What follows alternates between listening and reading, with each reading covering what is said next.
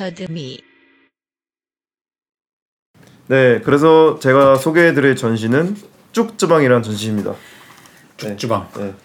이 쭉쯔방 전시에 대해서 먼저 간단하게 소개를 드리자면 얼마 안 된 전시예요. 2020년 1월 31일부터 8월 30일까지 뮌헨의 하우스 데어 쿤스트라는 곳에서 열렸고, 이 전시의 제목은 쭉쯔방이지만 정확한 이제 전체적인 타이틀을 보면 캡슐 11번째 쭉쯔방이거든요. 캡슐 프로젝트. 네. 그래서 이게 하우스 데어 쿤스트에서 주관하는 캡슐 특별 전시에 이제 성띠우가 11번째 작가로 참여하게 된 거죠. 그래서 이 캡슐 전시의 목적이 국제 예술가들의 최근 발전을 탐구하는 프로그램으로, 전시의 목표가 작가의 커리어에서 중요한 예술적 돌파구가 되는 때에 새로운 작품에 관객들을 참여시키는 것. 그러니까 약간 이제 젊은 작가들에게 좀 거대한 기회를 주는 느낌이구나. 지금 이제 가능성이 넘치는, 이제 포텐셜이 넘치는 작가들을 데리고 전시 공간을 딱 내줌으로써 그 포텐셜을 터트릴 수 있는 계기를 주는. 사실 거. 저도 뭐 고해성사를 하자면, 네, 성띠우를 처음 알게 된 전시가 이 전시예요. 아. 실제로 제가 가지고 있는 그 도록도. 아, 그게 이 전시 그 대한 하우스 데어 쿤스트에서 발행한 그 도록이거든요. 네. 거기는 근데 쭉쯔방 말고도 이제 다른 전시도 걸렸었죠? 저 다른 전시도 이렇게 같이 소개를 해주죠. 오. 네. 거기 글도 꽤 적혀있고 에세이 같은 거. 네. 그래서 이 전시가 독일에서의 첫 전시는 아니에요. 근데 그간 성띠우의 이제 전시들 중에서 가장 규모가 큰 전시였고, 이 전시가 거대한 홀 안에 설치 작업이 있으면서, 그리고 이제 벽에는 드로잉, 그리고 또 한 번 사운드로 이루어진 전시예요. 그러니까 구성 방식은 언니야 똑같아. 러브스랑 똑같다. 솔직히 말하면 네, 똑같은 전시고, 이 제목에 대해서 이제 먼저 소개를 드리자면, 이 쭉쯔방이 독일어잖아요. 네. 이 쭉쯔방이 어떤 용어냐면 체스에서 유래한 용어로, 더 이상 이제 체스 말을 움직일 수 없는, 그러니까 즉 어떤 수를 두더라도 자신에게 이제 불리한 수를 둘 수밖에 없는, 그러니까 악수만 둘 수밖에 없는 상황이거든요.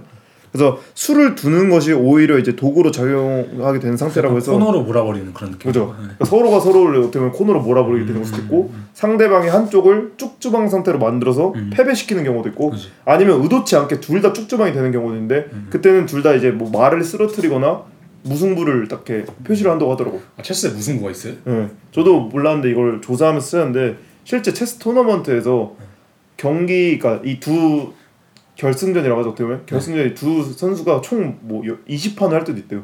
어, 무승부가 그렇게 많이 나와? 그 중에 이제 뭐 10판에서 13판이 무승부고, 그 승리한 판에 대해서 이제 점수를 집계를 해서 누가 더 많이 승리했냐라는 식으로 이제 결승전에 다전제네. 약간 우승자를 이제 결정하기도 한다고 하더라고. 아, 이게 한 번 이기나 끝이 아니라 다전제구나 거의. 네, 완전 다전제.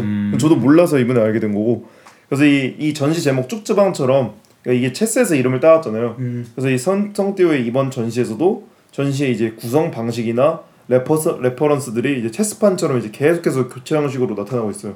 그래서 예를 들면 허구, 진실, 개인과 구조, 현재와 과거라고 해서 설치되어 있는 이제 가구나 오브젝트나 작업 안에 있는 이야기들이 계속해서 이제 직조되면서 새로운 이야기를 만들어갈 거예요.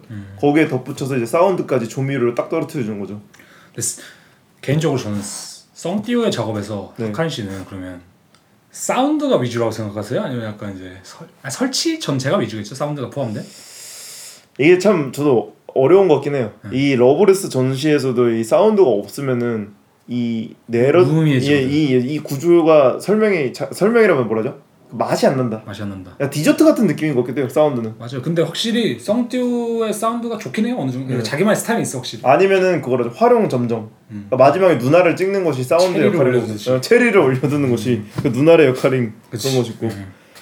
그리고 이제 이 전시에서 성띠우가 이제 이 본인이 만든 허구의 인물인 미스터 스티븐슨의 브뤼셀 사무실을 상정하거든요. 그러니까 아까 제가 말했듯이.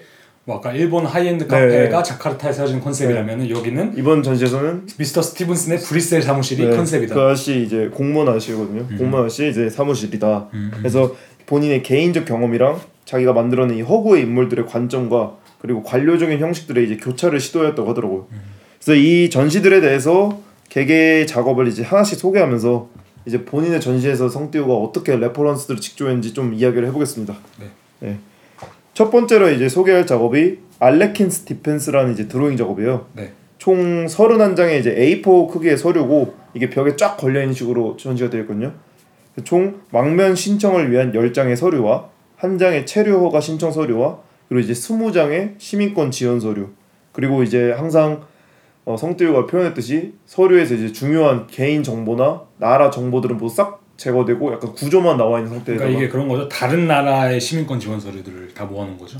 그거는 잘 모르겠어요. 그러니까 이게 그것도 모르겠는 게 글씨체도 성태우가 본인이 바꿨다고 하더라고요. 그러니까 그냥 형식만 딱 남아 있는 상태에서 31장 정도의 서류가 있는 거고 이 31장의 각 서류마다 한 장 한 장씩 이제 체스의 한 턴부터 시작해서 다음 턴으로 진행되는 식으로 이어지고 있고. 그래서 관객들은 이제 이 작업을 하나하나 보면 하나씩 진행되고 있는 거구나. 이렇게 턴 하나하나씩. 네. 근데 이게 총 31턴의 게임이 아니었기 때문에 중간중간에 띄어지는 부분이 있어요.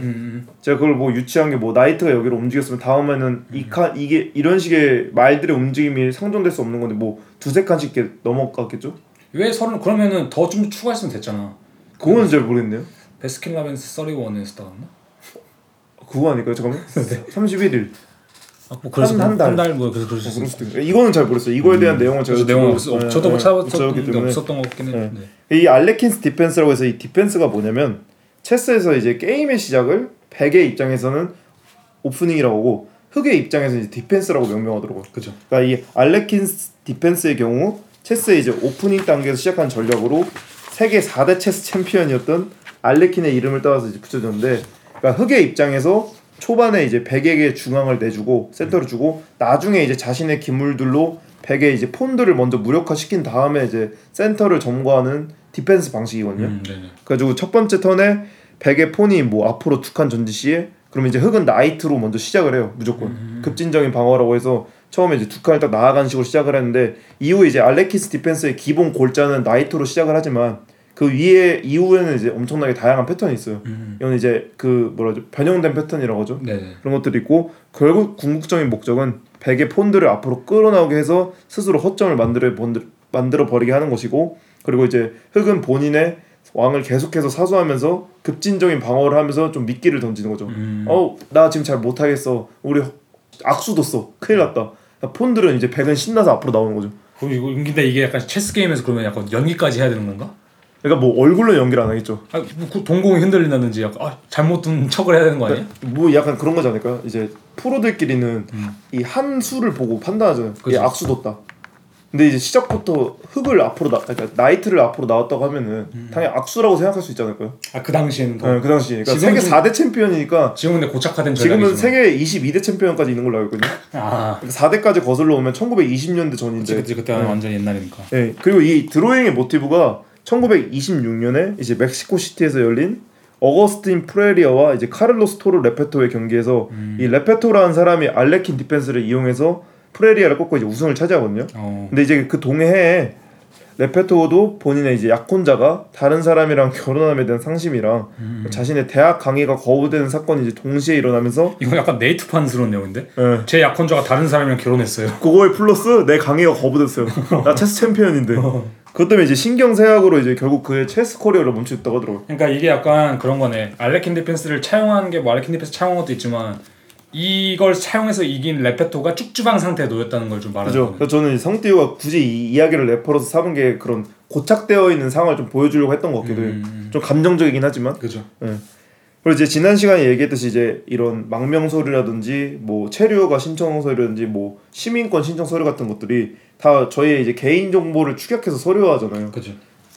이 서류들이 던진 질문들이 되게 다양해서 제가 직접 두 개를 대표적으로 좀 조사를 해봤는데, 첫 번째가 이제 당신은 이 망명 지원 서류를 입국 1년 이후에 작성하고 있습니까? 예스의 경우 왜 입국 1년 내에 이 망명 신청을 하지 않았는지 설명하십시오. 당신은 이 이후 인터뷰 시 설명해야만 하는 의무가 있습니다. 두 번째가 당신의 가족 중 혹시 범죄 경력으로 인하여 구금되거나 벌금형을 받거나 유죄 선고를 받거나 아니면 어떤 범죄에 연루된 적이 있습니까? 각 사례에 대해서 예인 경우 발생한 상황과 선고를 받은 날짜, 받은 선고 기간, 구금 또는 수금 기간, 구금 또는 유죄 판결, 신청서에 포함된 모든 공식적인 혐의, 석방 이유 등을 명시합니다. 가능한 경우 이러한 사건에 대한 문서 또는 문서를 사용할 수 없는 이유에 대한 설명을 첨부합니다. 그러니까 엄청나게 구체적인 거죠, 질문들이. 그러니까 이런 거에서 쭉주방이라는 단어가 생각할 수 있을 때 이 질문에 완전 몰리는 꼴이 돼버린 거예요. 그러니까 이것이 그러니까 한마디로 그거잖아. 이 예스를 입력하느냐 아니냐, 뭐 어떻게 설명하느냐 아니냐가 체스로 치면 한 턴은 계속 사용하는 거죠. 그런 식인 거죠. 근데 이것은 굳이 말하자면은 알레킨 디펜스가 되게 비슷한 것 같아요. 그러니까 답변을 하는 사람이 아니라 기관의 입장에서 우리의 폰을 나오게 해서 샘플을 점거하는 그 약간 미끼와 같이. 맞아요. 그러니까 이런 질문들을 던짐으로써 사람들이 아 이거 구락하긴 좀 그런데 하면서 딱 적는 순간 너는 미끼를 물어버린 것이요. 이런 식인 거죠. 미끼를 물어버린 것이요. 그리고 이 망명서류의 기재는 이런 질문들이 제가 뭐 어떤 다양한 나라의 서류들을 다 보진 못했지만 아마 각 국가마다 어느 정도 다른 형태를 띄고 있을 거고 이제 그럴 때마다 신청자는 이제 불리한 요건을 받지 않기 위해서 혹은 망명 신청을 거부당하지 않기 위해서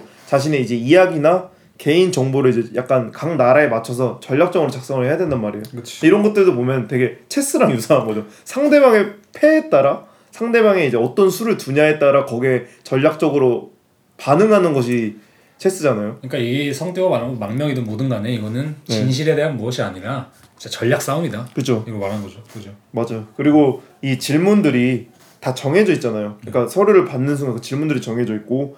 그 체크할 수 있는 예시의 종류라든지 심지어 이제 대답을 기입하는 이 빈칸 크기 역시 제한되어 있기 때문에 약간 개개의 답변에 영향을 줄 수밖에 없거든요. 그러니까 그런 거랑도 비슷한 거죠. 체스판의 이 이 격자 무늬를 넘어서 수를 둘 수 없잖아요. 그렇지. 내가 갑자기 폰을 체스판 거기에 두는 게 아니라 바닥에 둬요. 이건 말이 안 되는 거잖아요. 이 규칙을 넘어설 수 없는 것이 이 서류의 특징이기도 하잖아요. 그러니까 여기에 우리가 빈칸 벗어나서 넘었으면은 그건 이제 다시 쓰라고 하겠죠. 그렇죠. 뭐 그런 식인 것도. 그리고 뭐 망명 신청 서류 한 장마다 이 체스턴이 진행되고 있다는 걸 보면은 이 작업에서 뭐 체스 한 칸에 자신의 말을 두듯이 전략적으로 혹은 뭔가 헤어할 수밖에 없는 방금 오편 씨가 아까 말했던 쭉쭉한 상태이지 않을까. 그렇지. 그리고 이제 또 달리 보자면 망명을 하게 만든 상황이 유도되고 약간 저희가 그때 그런 얘기했잖아요. 유럽 사람들이 과거에 대한 죄. 그렇죠. 일 수도 있다. 그러니까 이것이 망명을 하는 게 단순히 뭐 거기서 전쟁이 났기 때문이라 볼 수도 있지만 그걸 파고 들어가면은 그 책임도 유럽에 있을 수도 그렇죠. 있다. 뭐 이런 식으로. 네. 그래서 이것들이 뭐 보면은 망명을 하게 만든 상황이 유도되는 거죠. 우리가 지금 망명을 할 수밖에 없는 상황이 유도되고 그리고 어쩔 수 없이 망명 신청 서류를 채워나간 것이 어쩌면은 이것도 100의 폰들을 앞으로 끌어낸 다음에 패배하게 만든 좀 알레킨 디펜스 전략처럼 볼 수 있지 않을까. 이런 관료주의의 좀 방어 전략이 이들한테 일부러 좀 어려운 질문을 주고. 복잡한 이야기를 계속해서 막 약간 스스로 쭉쭉한 상태에 그러니까 이런 이야기들 있잖아요. 아까처럼 뭐 구금됐거나 혹시 거기서 예스로 대답을 해야 돼요. 실제 구금된 적이 있다 가족들이 그럼 그거에 대한 이야기를 계속해서 써내려야 되잖아요. 그쵸. 여기서 내가 어떠한 불리한 이야기를 하는 순간 지금 중요한 이 망명 신청이 거부될 수 있는 이런 상황에서 얼마나 이걸 쓰는 사람들은 심정적으로 복잡하겠습니까? 그렇지. 거의 체스를 두는 체스 선수 같은 마음이겠죠. 제가 최근에 그래서 이런 쭉지방이라든지 약간 이게 방금 사카인 씨가 말씀하신 주제에 대해서 하나 말하고 싶은 게 있는데 네. 그 최근에 이제 보리스 크로이스라는 이제 미학자가 있거든요. 네. 되게 유명한 미학자인데 이번에 그 쓰시고 있는 글에도 좀 인용하지 않았었나요? 그렇죠. 뭐 쓰시고 있는 글이라고 말하니까 또 이제 약간 부담스러운 표현인데 네. 거기서 딱 그 얘기가 나오거든요. 음모론에 관련된 얘기가 나오거든. 그러니까 우리가 지금 말한 건 사실 우리 누군가가 들으면 서양인들이 들으면 그저 음모론 아니냐. 우리가 지금 이런 식의 우리가 그러니까 사칸 씨가 말하는 걸 과대로 그러니까 좀 과장해서 말하자면 그거야. 여기 호구 과대망상 아니야? 과대망 그러니까 그러니까 사칸 씨가 지금 주장은 결국 그거예요. 서양인들이 어떻게 이걸 조작을 해서 우리를 오도가도 못한 상황을 지금 만들었다 역사적으로 라고 말할 수 있는데 이렇게 음모론이라고 말하거든요. 그러니까 음모론적인 거죠 어떻게 보면은. 그죠. 근데 보리스 크로이스가 뭐라고 말하냐? 보리스 크로이스는 굳이 말하자면 이제 막시스트인데.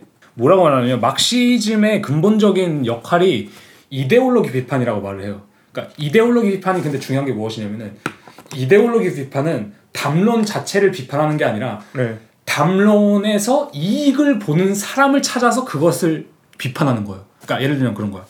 뭐 이 담론이 무엇이 잘못됐다가 아니라 막시즘, 그러니까 이데올로기 비판이 행하는 것은 이 담론으로 이익을 보는 자들이 도대체 누구인가를 분석하는 거고 그런 의미에서 이데올로기 비판이라고 말을 하거든요.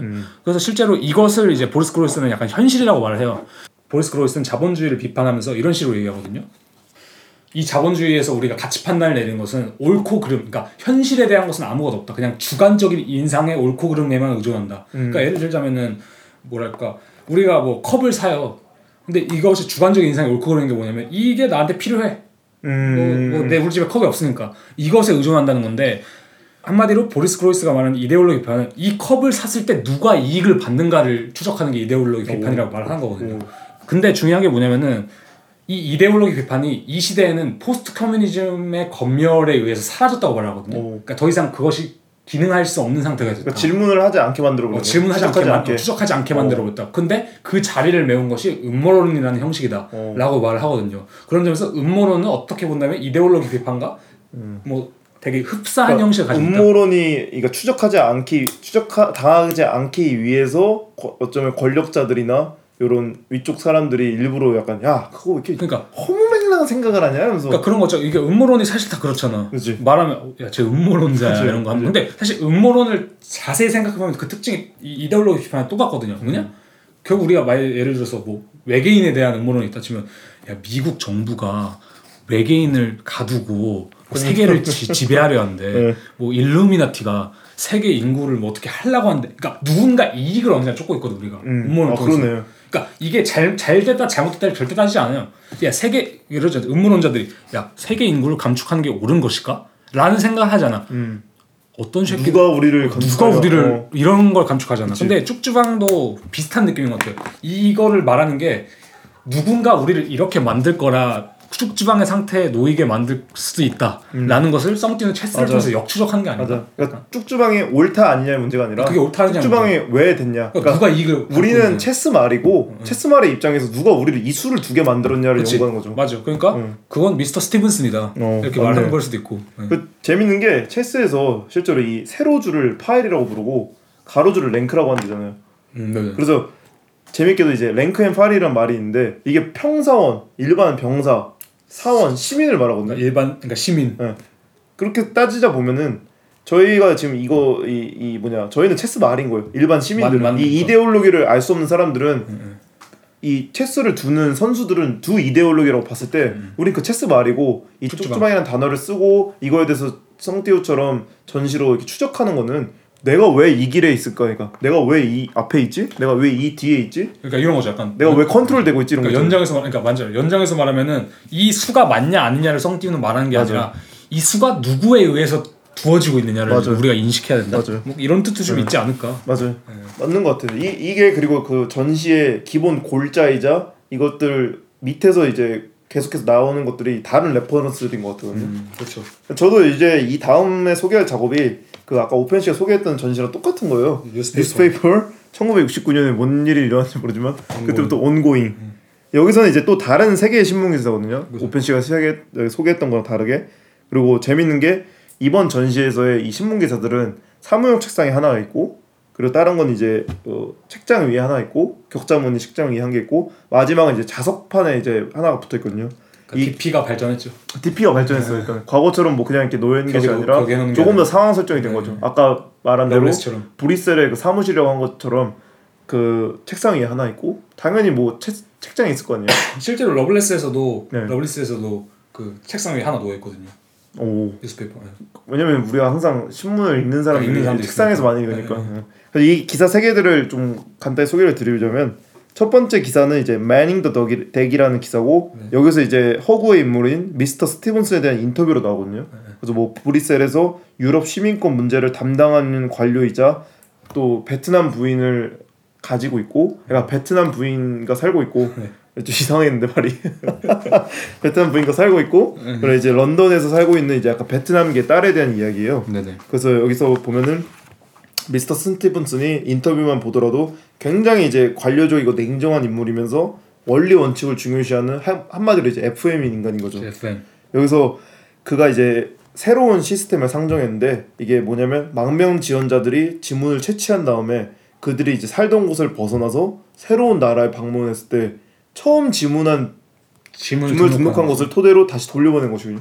그러니까 되게 냉정한 시스템이죠. 되게 스트레한 법이고 이 사람이 뭐 마지막에 기사의 중간에 보면 이런 말이 있어요. But following these clear rules allowed me to live a life of perfect order 이러거든요. 보면은 이 사람은 자신의 삶의 주체성보다는 원리 원칙이라든지 혹은 상사의 명령이라든지 이걸 해석하자면은 이 규칙에 따라 사는 것은 내 삶을 완벽하게 만들어준다. 그러니까 그 말이 웃기잖아요. 그치. 그러니까 나의 어떠한 기본적인 주체의 의식보다는 이런 원리 원칙을 따르는 것이 자신의 삶을 더 풍요롭게 만들 것이다 라고 믿고 있는 사람인 거죠. 이게 그러니까 이제 좀 이따 이제 말씀해 주실 이 소설이 있잖아요. 네. 가지고 의식으로 남아있는 네, 네. 그걸 좀 우선 먼저 좀 소개해 주시면 좋을 것 같은데 네. 제가 더 하고 싶은 얘기 하나 있긴 한데 이 소설이 한국에서도 엄청 유명하더라고요. 이게 노벨 문학상 받은 소설 2017년 노벨 문학상을 받은 작품이고 네. 이 소설에서의 주인공 캐릭터도 스티븐슨이라는 캐릭터예요. 맞아요. 성태우가 대놓고 아예 이 캐릭터의 모티브를 딱 따왔다고 하는데 카니 웨스트처럼 예, 이 소설에 대해서 간단히 설명을 드리자면 뭐 소설 속 주인공이 이제 영국 달링턴 홀이라고 불리는 이제 귀족 달링턴 경의 저택의 집사예요. 네. 이 사람이 얼마나 원리 원칙을 중요시하고 관료적인 사람이냐면 자신의 아버지도 집사였어요. 네. 자신의 아버지도 그 귀족 가문을 담당한 최고의 집사 중 한 명이었고 본인도 이제 아, 난 아버지 같은 대단한 집사가 될 거야라고 해서 뭐 중요한 농담이라든지 아니면 주요 뭐라 그러죠? 경제, 상식들. 시사, 상식들을 아주 빼곡히 알고 있거든요. 그래서 이제 귀족들이 예, 말동무가 돼야 되고 어떤 사교 파티나 다른 귀족들 간에 초대를 받았을 때 그 귀족들을 컨트롤하고 안내하고 이런 것들을 이제 아주 전문가예요. 네. 심지어 극단적인 부분이 이 소설 내에서 아버지의 임종이 다가왔는데도 그날 자신이 해야 되는 임무 때문에 임종을 가지 않아요. 그래서 슬퍼하긴 해요. 또 다른 거는 근데 나는 나의 집사로서의 역할을 했으니까 네, 상관없다. 네, 네. 그리고 두 번째는 본인의 사랑하게 된 사람이 그 자신의 약간 후임으로 들어와서 같이 일을 하게 되는데 이 사람에 의해서 흔들리는 부분이 있었지만 원리 원칙과 자신이 해야 될 임무 때문에 그냥 떠나보내거든요. 그러니까 이런 장면들을 보면은 그냥 나의 그 주체의식이나 그러니까 나의 슬픔이라든지 나의 감정을 따르는 게 아니라 그냥 내려온 그 명령이랑 자기가 해야 될 의무만 중요시한 사람이죠. 이게 약간 또 전 그게 떠오르더라고요. 어떤 거요? 아버님처럼 훌륭한 집사가 돼야지 이 말을 듣는데 옛날에 어떤 유튜브 영상이었나? 네. 이 북유럽의 약간 그런 뭐 직장 문화? 뭐를 다른 무슨 다큐멘터리인가? 취재 영상이에요. 네. 근데 거기서 애들이 막 다 이제 일을 안 하고 막 5시 되면 퇴근하고 막 이러는데 한국인들 그래서 불만 불평하더라고. 막 이러니까 회사가 안 굴러가지고 아 얘네는 너무 일을 안 해서 문제예요 하는데 댓글에 다큐사이트로 천하제일 노예 대회냐고. 아 한국 사람들 그 사람들이 생각하는 방식이 정말 자발적으로 노예를 드는 방식이다. 오. 그러니까 우리가 그거가 많이 세뇌되어 있다 이런 좀 많이 표현을 하더라고. 오. 그래서 아, 나도 훌륭한 집사가 되어야지 하는 게 아, 나도 훌륭한 노예가 되어야지 이런 거랑 좀 비슷한 마인드가 아닌가? 이 소설에서 굉장히 중요한 부분이 그거거든요. 이 달링턴 경이라고 했잖아요. 네네. 이 사람이 나중에 이제 나치 협력자로 낙인 찍혀가지고 네. 가문이 아주 몰락을 당해요. 그러니까 몰락하죠. 이거죠. 그렇게 해서 이제 새로운 주인이 와서 패러데이 경이라고 이제 미국에서 온 새로운 귀족한테 약간 이 스티븐스 씨가 무슨 가재도구 마냥 같이 팔려나가거든요. 네. 그렇게 해서 이제 휴가를 받고 나서야 이제 7일 동안에 이제 회상을 이야기한 게 이 소설이에요. 회상 동안에 자신이 네, 자신의 전반적인 삶을 회상한 것이 이 이야기인데 결국에는 뭐 스티븐스 씨는 계속해서 자기를 약간 변호하는 뉘앙스를 풍기거든요. 그리고 이게 약간 아까 말했던 오토픽션이랑 똑같은 게 네. 그러니까 물론 이제 그 뉴스페이퍼를 만들 때 성티우가 자신의 얘기를 거기 넣기도 했지만서도 이 소설 자체가 오토픽션인 게 뭐냐면은 네. 이 소설이 소설의 형식이 아니라 제가 알기로는 이 미스터 스티븐슨이 독자에게 실제로 말을 걸어요. 질문을 맞아. 질문을 하고 맞아. 근데 그런 거 봤을 때 되게 자서전적이면서도 아까 말했잖아요. 하나의 거울로 기능하게 된다고 그런 거 봤을 때 너는 안 그럴 것 같아? 라는 식의 질문을 한다고 알거든요. 재밌는 게 이 소설들을 리뷰를 좀 찾아봤었어요. 네. 제가 소설을 읽을 수가 없는 상황이니까 네. 보면 대부분이 그러니까 기분 나빠하더라고요. 맞아. 아, 좀 자기 안에 있는 찝찝함을 건드리는 느낌. 맞아. 그 정확히 그런 얘기 많이 하더라고요. 내가 나도 이런 사람의 삶을 살고 있지 않을까 이런 거 있잖아요.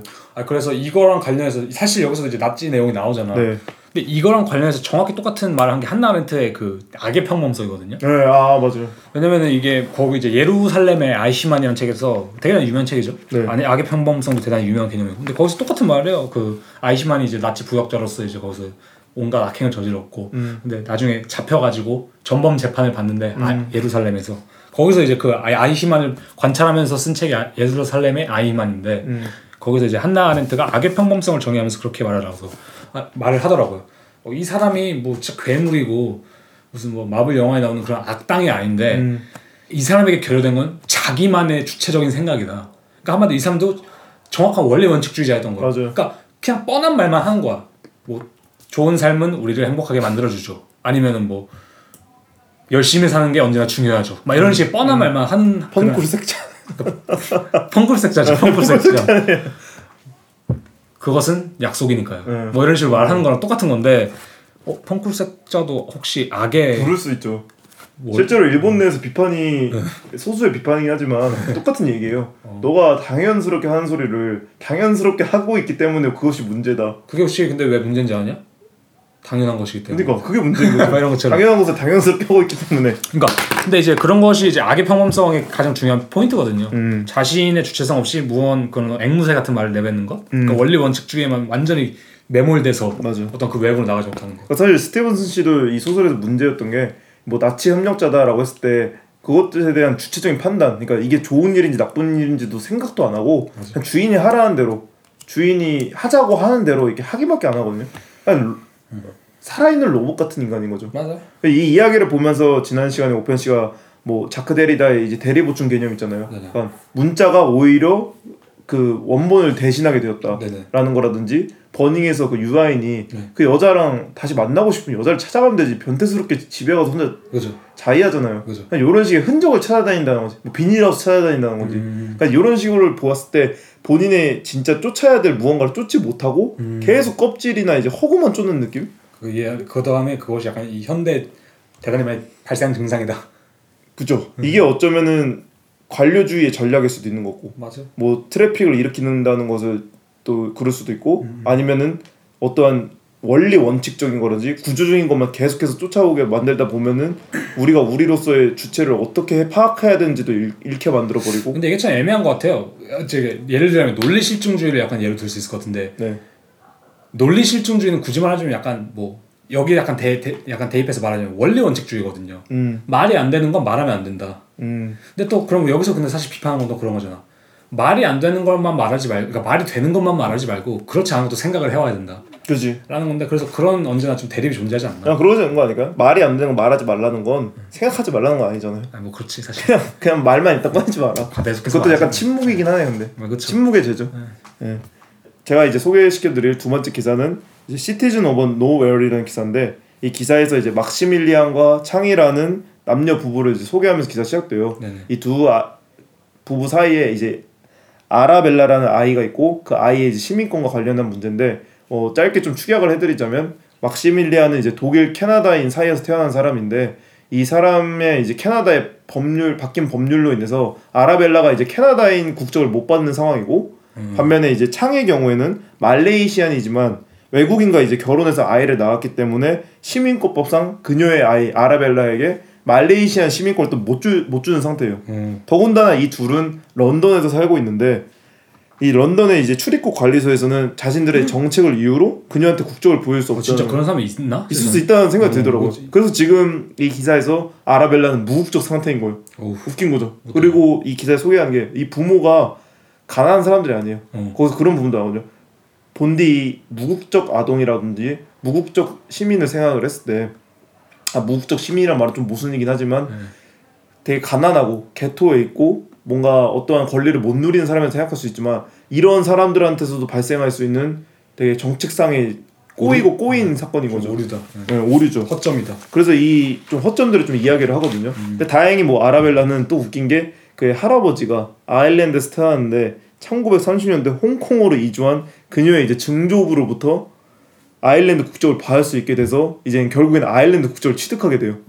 그러니까 아빠는 독일 캐나다인이고 엄마는 말레이시안인데 그 아라벨라는 아일랜드 사람이 된 거죠. 그래서 이제 창의가 이 어머니 창도 말레이시안 시민권보다 EU 국적이 더 유리하기 때문에 아일랜드 국적을 따겠다라고 하면서 이 기사가 마무리되거든요. 그러니까 이거는 말 그대로 이 복잡한 관료주의를 설명하려고 만든 기사 같고. 맞아. 이것을 이 기사를 읽으면서도 우리는 그냥 와 지금 머리가 아프잖아요. 저도 이걸 어떻게 설명해야 되나 머리가 아프긴 하지만 어쨌든 잘 설명이 된 것 같고. 결론적으로는 아일랜드 시민이다. 결론적으로 아일랜드 시민이다. 아라벨라는 네, 아일랜드 사람입니다. 세 번째가 이제 보더스 2.0이라고 해서 이 기사에서는 뭐 캐나다, 유럽 연합, 미국이나 이제 러시아 등의 이제 강대국들이 이민자들의 이제 불법 입국을 막기 위해서 새로운 시스템을 도입하고 컴퓨터 뭐 알고리즘이라나 뭐 AI 최신 기술을 이용해서 그들을 구별하고 다시 돌려보내는지에 대해서 좀 서술을 하거든요. 네네. 그래서 이 기술들이 직접적으로 이제 컴퓨터 시스템이 이민자들을 어떻게 마주하고 그리고 선별을 해내는지 얘가 진짜 이민자인지 아니면 얘가 뭐 그냥 컴퓨터가 판단하게. 네, 그런 식으로.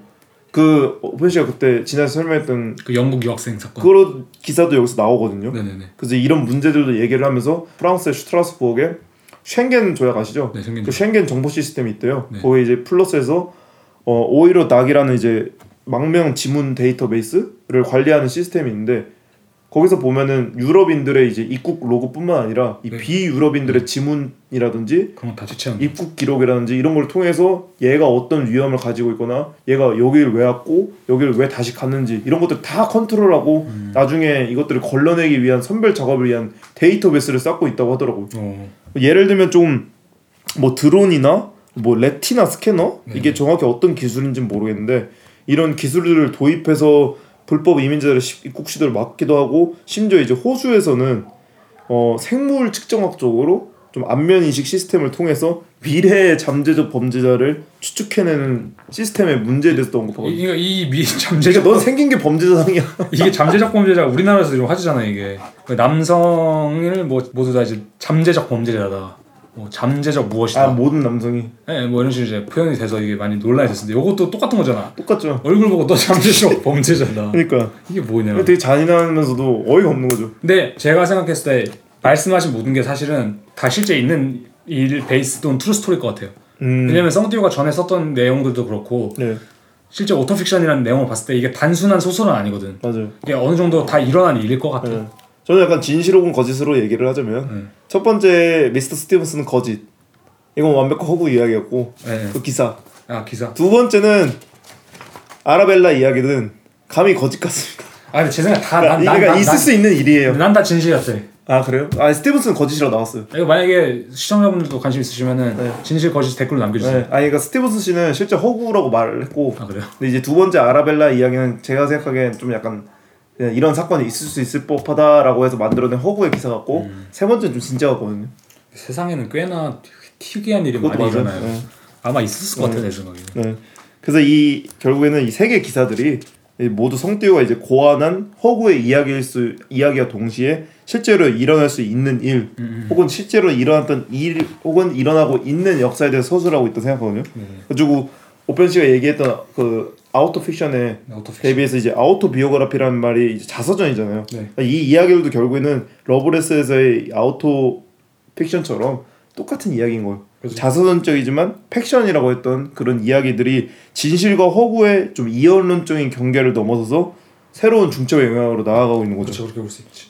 동시에 성티오의 전시장이 그 스티븐슨 씨의 그 사무실이라는 거 상정됐을 때 아까 말했듯이 책상 위에 하나, 책장에 하나, 자석판 하나에 놓여있다는 걸 보면은 아 마치 이렇게 상상할 수 있는 스티븐슨 씨가 자기의 관료주의를 이야기는 그러니까 자기의 기사는 뿌듯하게 자석에 붙여놓고 그 나머지는 당연히 자기가 읽어야 될 일이니까 그렇게 놓여놨구나 성취할 수 있는 거죠. 네, 저도 사카시에서 말씀하신 게 되게 중요한 것 같아요. 이게 중첩의 영역으로 나아가서 무엇을 보여주고 있다는 게 되게 중요한 것 같아요. 맞아요. 그러니까 이 기사가 사실이냐 아니냐보다 중요한 게 이 중첩, 그러니까 이것을 섞어냄으로써 우리가 이런 게 실제로 가능하겠구나라는 걸 인지하게 이 구조가 실제로 가능하구나라는 걸 인지하게 해주는 게 되게 중요한 작용 같아요. 그리고 그렇게 되는 순간 이 성티우의 전시장이 과거의 전시장의 개념을 좀 벗어나서 그러니까 이 공간 자체가 여러 가지 중첩된 공간이 돼버린 거죠. 좀 공명하는 공간. 맞아요. 다양한 레퍼런스와 다양한 이제 작업 방식들이 공명하는 공간이 되는 거죠. 여기 보면은 트림 미나라는 이제 베트남인 영화 감독이 있어요. 이 사람의 인용 문구가 성티우 작업 설명이 아예 대놓고 나와 있어서 제가 되게 중요한 부분인 것 같아서 번역을 좀 해봤는데 이걸 한번 먼저 읽어드리고 좀 이야기를 더 나아가보도록 하겠습니다. 작가의 선택은 언제나 쌍방의 선택이라고 한다. 그것을 명료하게 생각하든 그렇지 않든 간에 한 가지 글을 쓰는 것은 자신을 사회와 문학의 본질, 즉 창조의 도구 모두에 비견하는 것이다. 전적으로 개인적인 것도 순수하게 역사적인 것도 아닌 글쓰기의 방식 자체가 하나의 기능이다. 그것은 작가의 개인적인 견해와 의도와 더불어 창조와 사회 사이의 관계를 나타내는 역사적 연대 행위이다. 무슨 뜻인가요? 저는 이게 딱 그거인 것 같아요. 이게 아우토바이오그래피의 개념이지 않을까요? 나의 이야기라는 것이 순수하게 나의 이야기가 될 수 없잖아요. 그치. 구조에 언제나 영향을 받을 수밖에 없고 그럼 나라는 걸 보여줄 수밖에 없고 그 나라는 걸 보여주는 순간 자연스럽게 나의 개인적 서사에 담겨져 있는 구조가 드러날 수밖에 없고 그 이야기를 한 거이지 않을까? 그럴 것 같아. 아우토바이오그래피의 작동 원리를 설명한 오토픽션 오토픽션의 작동 원리를 설명한 오토픽션에 관한 설명서가 있다면 그 설명서의 첫 장에 있을 법한 글이지 않을까 라고 해서 봤을 때 성티우도 이제 본인의 개인의 경험을 자신의 이제 사회의 경험이랑 녹여서 뭐 사회랑 사회 사이의 관계라든지 개인과 사회의 관계라든지 이런 것들을 계속해서 연구하는 작가인 것 같아요. 근데 그래서 확실히 젊은 작가들이 많이 하는 고민 중 하나, 특히 외국인들, 우리같이 네. 외국인들이 많이 하는 고민들이 그거잖아요. 나의 이야기 아니면 나라는 사람 어떻게 보여줄 수 있을까. 맞아요. 근데 이런 것에 대해서 이 사람이 말하는 건 사실 그거 아닐까? 그걸 굳이 고민하지 마라. 네가 하는 모든 것은 결국 너다. 그치. 네가 하는 것이 네가 살고 있는 사회를 보여준다. 그러니까 많은 작가들이, 그러니까 한국에서 유학하는, 아니 한국에서 나와서 유학하는 사람들이 고민이 거든. 뭔가 한국적인 거 보여줘야 될 것 같은데. 그런 좀 욕을 받죠 우리가 사실. 어떤 무언의 욕을 받는 느낌 있잖아. 예. 근데 그럴 필요가 어쩌면 없을 수도 있는 거니까. 그러니까 내가 개인적으로 생각하는 거, 행위하는 것 자체가 한국 사람이 안 보일 수가 없는 거죠. 그럼 실제로 그 다른 사람의 포트폴리오나 이런 거 보았을 때 약간 네. 이야기를 해보면 그런 이야기를 많이 하거든요. 근데 이 내 작업에 되게 연속성이 없어 보인다. 뭐 좀 그런 고민을 하는 사람들이 있거든 보면은. 근데 이게 타인이 보면은 그게 딱 보여 그냥 이 사람 작업이란 게. 오. 근데 그런 거랑 약간 비슷한 맥락이지 않을까? 그죠. 개인한테는 본인은 몰라요. 본인은 모르지만 네. 또 타인이 봤을 땐 그냥 그 사람이 보이거든. 약간 공감할 수 있는 사람으로서 네. 본인은 몰라. 본인은 모르지. 네. 아니 근데 그건 누구나 똑같이 그치. 본인이 모르는 거야. 네. 근데 그것을 인지한 게 중요하지. 내가 모르더라도 내 작업이 나를 언제나 보여주겠다는 걸 인식하는 건 중요한 거니까. 맞아요. 네. 자 그러면 뭐 또 다음 작업을 좀 계속 이야기해 볼까요? 네 알겠습니다. 네. 다음 작업은 이제 어떤 특정 작업이라기보다는 이 전시장의 이제 중간에 있는 격자무늬 가구를 가지고 좀 이야기를 해보려고 합니다. 약간 선반이라고 해야 되나? 네. 네. 아주 위에서 얘기한 이런 아까의 그 여러 중첩의 영역들이 굉장히 이제 대표적으로 나타나는 것이 바로 이 가운데에 있는 두 개의 책장이거든요. 네. 전시장 한 가운데 딱 이 격자무늬로 이런 책장이 두 개 있고, 그 책장에 보면은 돼지 모형부터 아까 말한 신문 기사, 그리고 성띠우 모녀의 사진, 네네. 뭐 빨간 의자, 그리고 무당벌레 인형, 뭐 지구본, 그게 다 있어요. 베트남 전쟁 이런 것들 다양하게 놓였단 말이에요. 네. 그래서 제가 이거를 좀 이렇게 생각했어요. 이거를 책장을 2차원적으로 봤을 때 한 네. 체스판인 거예요. 체스판이죠. 네. 이 체스판을 연상하게 하는 이 가구 안에 이 스티븐스 씨의 기사 안에 등장하는 실제 돼지 모형이 놓여져 있고, 그리고 성띠우가 본인이 말하기를 엄마 집에서 가져왔어요 라고 말하는 개인적인 물건들이 놓여있고, 아니면은 이게 사무실이라고 했잖아요. 네. 당연히 사무실에 있을 법한 금고라든지 그치, 그런 여러 가지 물건들이 같이 놓여있어서, 그러니까 이 책장이 저는 굉장히 상징적인 전시장 내에서 상징적인 물건이라고 생각하거든요. 네네. 그러니까 여기에 이 다양한 허구와 아까 말했던 진실이라든지 과거 심지어 현재까지 이런 모든 다양한 사물들이 계속해서 마치 체스 말처럼 놓여져 있는 상태인 거죠. 그래서 이 스티븐스 기사시에 보면은, 기사에 보면 마지막에 이런 식으로 써있거든요. 그의 책상 밑에 있는 돼지는 그에게 다른 사람들의 돈을 낭비하지 말라는 것을 상기시킨다. 이 기사를 만약에 전시장에 관람객 가서 읽고 나서 그 돼지 모형을 보면 당연히 그렇게 상상할 수밖에 없잖아요. 그쵸, 그쵸. 돼지가 여기에 돼지가 저기에 돼지인가? 이런 상상할 수밖에 없는 거고, 이 격자무늬 안에 들어갔다는 게 여러 가지 서사 이야기지만 하나의 구조 안에 동시다발적으로 딱 들어가 있잖아요. 그치. 그런 순간 이제 이것들이 어떠한 각자의 뭐 약간 이원론적인 테마로 나뉘는 게 아니라 격자무늬 안에 한 칸에, 그러니까 한 게임 안에 들어가는 혼합된 그치. 무언가로 발생하는 거죠. 그러니까 우리가 저희 아까 말했던 것처럼 우리는 그냥 체스의 말일 뿐이다. 이거랑 비슷하게 네. 성띠우가 가지고 있는 개인적인 서사들이나 네. 뭐 이런 기억들 또한 구조 안에 하나의 맞아요. 개인 그거일 뿐이다. 네. 그거를 근데 이제 허구의 이야기가 같이 넣는 순간에 인지를 못하는 거죠. 그렇죠. 같은 체스 말이다. 같은 게임이다. 당연히 그러니까 중첩돼 버리는 거죠. 네. 그래서 성띠우가 이제 본인 인터뷰에서 이 격자무늬를 언급을 하거든요. 네. 그래서 인콜드 프린트 전시에서 예를 들면서 사용한 격자무늬에 대해서 예를 들면서, 이 격자무늬라는 게 베트남 전쟁에서 이 장마철의 정글 지대에 헬기가 이제 중장비를 운반할 때 무사히 운반할 수 있게 고안된 이렇게 바닥 시스템이라고 얘기를 하거든요. 네. 격자무늬라는 게 실제로 옮기기도 편하고 그리고 안정성도 있고 되게 효율적인 무늬라면 무늬잖아요. 그치. 효율적인 무늬잖아요. 그치. 그리고 재밌는 거는 성띠우가 이 격자무늬를 가까이 바라봤을 때, 가까이서 지켜봤을 시에 이 솔로이과 아그네스 마틴 작업들의 메아리를 찾을 수 있다고 얘기를 하거든요. 제 생각에 이 뜻이 약간 그런 것 같아요. 약간 우리가 미적으로 느끼는 무엇이 존재하는지만, 아까 브루탈 미니멀리즘이라고 부르는 건 똑같은데 네. 솔로이시나 아그네스 마틴 거기서 대단히 격자무늬라는 것을 네. 미적으로 사용했지만 사실 그것은 전쟁에서 사용된 그렇죠. 전쟁에 사용된 되게 잔혹한 아이러니하죠. 그죠. 아이러니다. 네. 근데 사실 이런 거를 찾으려면 얼마나 많이 리서치를 해야 되는 거지? 저는 오히려 이 격자무늬는 되게 직관적인 것 같아요. 뻔한가? 아니 뻔하다기보다는 그냥 뭔가 있잖아요. 아 근데 격자무늬를 사용할 수는 있지. 근데 이게 뭐 베트남 전쟁에서 헬기가 이게 착륙을 하는 그거를 막 그런 것 때문에 이제 성띠우가 베트남 전쟁 전문가가 됐을 정도로 아마 공부를 많이 하지 않았을까. 그렇죠. 성띠우가 이제 미니멀리즘 관련해서 뭐 솔로잇이랑 아그네스 마틴 생각하면 미니멀리즘으로 굉장히 유명한 작가잖아요. 작가들이지. 그리고 성띠우도 본인이 실제로 미니멀리즘 관련해서 이제 건축이나 디자인을 언급한 부분이 많거든요. 네네. 제가 간단하게 좀 찾은 게 less is more이라는 이 용어가 독일의 이제 유명한 건축가 루드비히 비스반테어 로의 이제 인용 문구란 말이에요. 네. 그리고 이것이 미니멀리즘 디자인과 건축을 상징하는 굉장히 중요한 문장이에요. 제가 이제 시험을 봤었을 때 아돌프 루스라는 건축가를 조사를 했었어요. 네. 그 건축가가 중요한 게 그거였거든요. 모든 건물에 있는 장식적 요소를 배제를 하고 건물은 건물다워야 된다. 기능적으로. 건물의 기능에 집중을 해야 된다. 그래서 그 사람이 그 건축에 대한 모더니즘의 신호탄을 쏜 사람이면 네. 이 미스 반 데어 로에는 이 모더니즘 건축에 좀 꽃을 피웠다고 말한 사람이 맞더군요. 네. 그래서 이 사람도 건축가들이 이제 불필요한 양식이나 장식물들을 제거하고 철과 유리 혹은 이제 콘크리트를 이용해서 현대 건물들의 그 저희가 생각하는 이 빌딩의 표본적인 모습을 좀 고안해낸 사람이거든요. 그러니까 우리 딱 그거 있잖아. 뭐 초등학생이나 중학생 때 빌딩 그리려면 네모로 딱 길게 그리고 나 창문 딱딱딱딱 그리고. 그러니까 그걸 따지면 우린 다 그 미스 반 데어 로에 영향권 그 사람이랑 이제 르코부지에 들어오셨죠. 예, 르코부지. 그리고 한 명 더 누구죠? 그로피우스. 아, 이 세 명이 이제 모더니즘 건축을 대표하는 3대 건축가라고 하더라고요.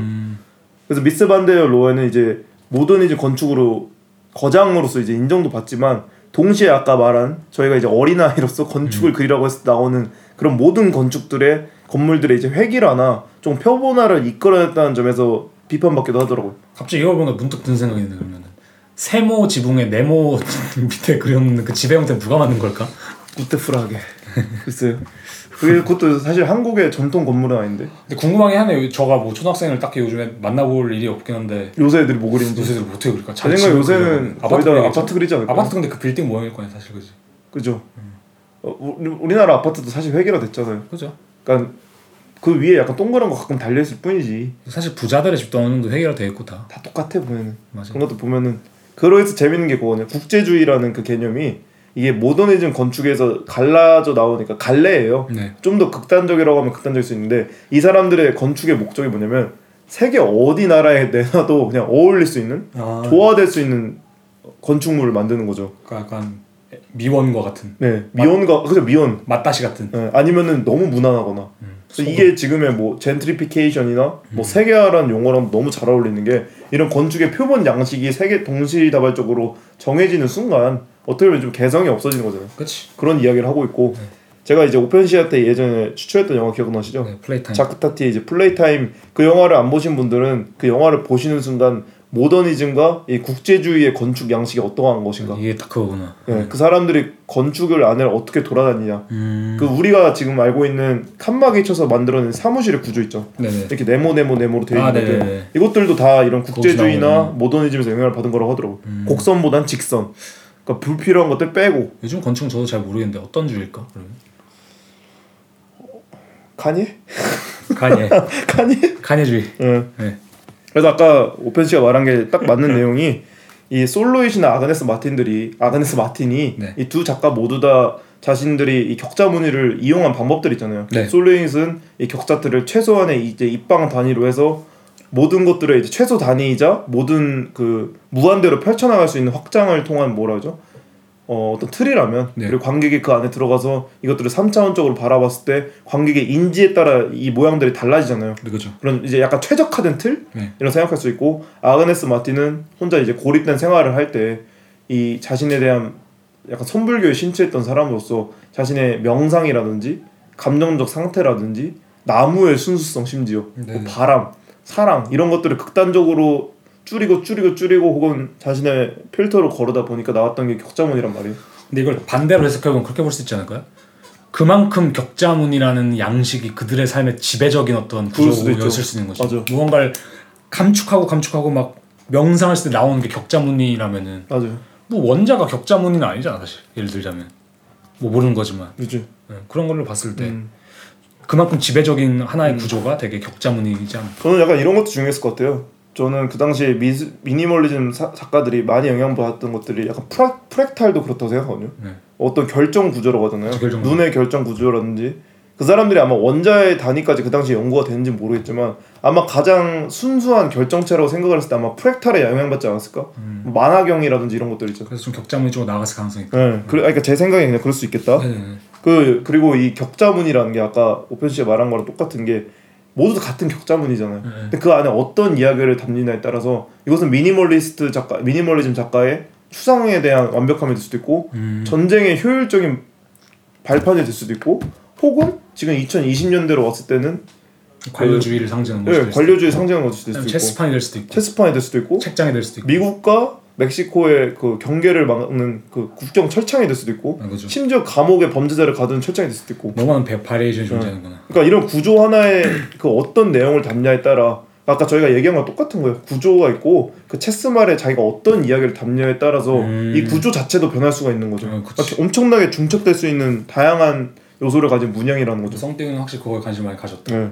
재밌는 게 다 시대적으로 겹치는 게 이 자크 타티의 플레이타임이 개봉된 게 1967년이거든요. 네네. 그 베트남 전쟁도 60년대 한창이었잖아요. 그죠. 그리고 플러스로 이제 미니멀리즘이라든지 그리고 모더니즘 건축이 이제 꽃피었던 시기도 이 시대란 말이에요. 그러니까 당연히 동시다발적으로 영향을 받을 수밖에 없지 않았을까라는 생각을 하죠. 그리고 제가 약간 이런 걸 두고 생각나는 게 이 격자 무늬를 왜 드러냈을까? 성티우가 이걸 생각해봤을 때 저는 그 생각을 해요. 사실 성티우가 아까 제가 리모트 뷰잉 이런 얘기 했었잖아요. 네. 보이지 않는 것을 보는 거잖아. 아까 뭐 망령을 포착해낸 것처럼. 근데 저희가 요즘 시대에 저 3D를 가끔 하니까 네. 3D 용어로 하나 말씀드리자면 약간 심리스 텍스처라는 게 있어요. 그러니까 심리스 텍스처라는 건 뭐냐면 한마디로 하나의 텍스처는 네모난 거예요. 근데 그것을 무한 반복시켰을 때 자연스러워 보이는 텍스처가 심리스 텍스처거든요. 그러니까 심이란 게 그거잖아. 옷에서 꼬맨 자국이 심이잖아. 예를 들면 심리스 팬티다, 뭐 심리스 뭐 속옷이다, 심리스 옷이다라고 했을 때 그 꼬맨 자국이 없는 게 심리스잖아. 그죠. 근데 그런 걸 봤을 때 심리스 텍스처는 그냥 똑같은 걸 반복해놨는데 똑같거든 그냥. 그러니까 별 우리가 인지를 잘 못하거든요. 마치 좀 카모플라주 무늬도 그렇고. 네, 그렇죠. 그 군복도 똑같은 무늬 반복인데 모르잖아요. 그렇죠, 모르죠. 근데 그런 걸 봤을 때 이 격자무늬라는 건 사실 이 심리스 텍스처의 구조를 드러내 보여주는 거거든 완전히. 그렇죠. 예를 들자면. 그렇죠. 너무 티나게. 그러니까 예를 들면 그건 더 이상 그러면 심리스 텍스처가 아니긴 하지만. 근데 그런 의미에서 심리스 텍스처의 그런 추상성 아니면 그 비가시성을 약간 드러내주는 방식으로 오히려 격자무늬를 되게 택한 게 아닐까. 이 사회에 숨기는 어떤 그런 걸 드러내주기 위해서. 그죠. 그래서 되게 좀 중요한 역할을 할 수 있겠다. 그게 격자무늬에서. 마르지엘라가 굉장히 싫어하겠네요. 이런 심리스 같은 것들 오히려. 그럴 수 있죠.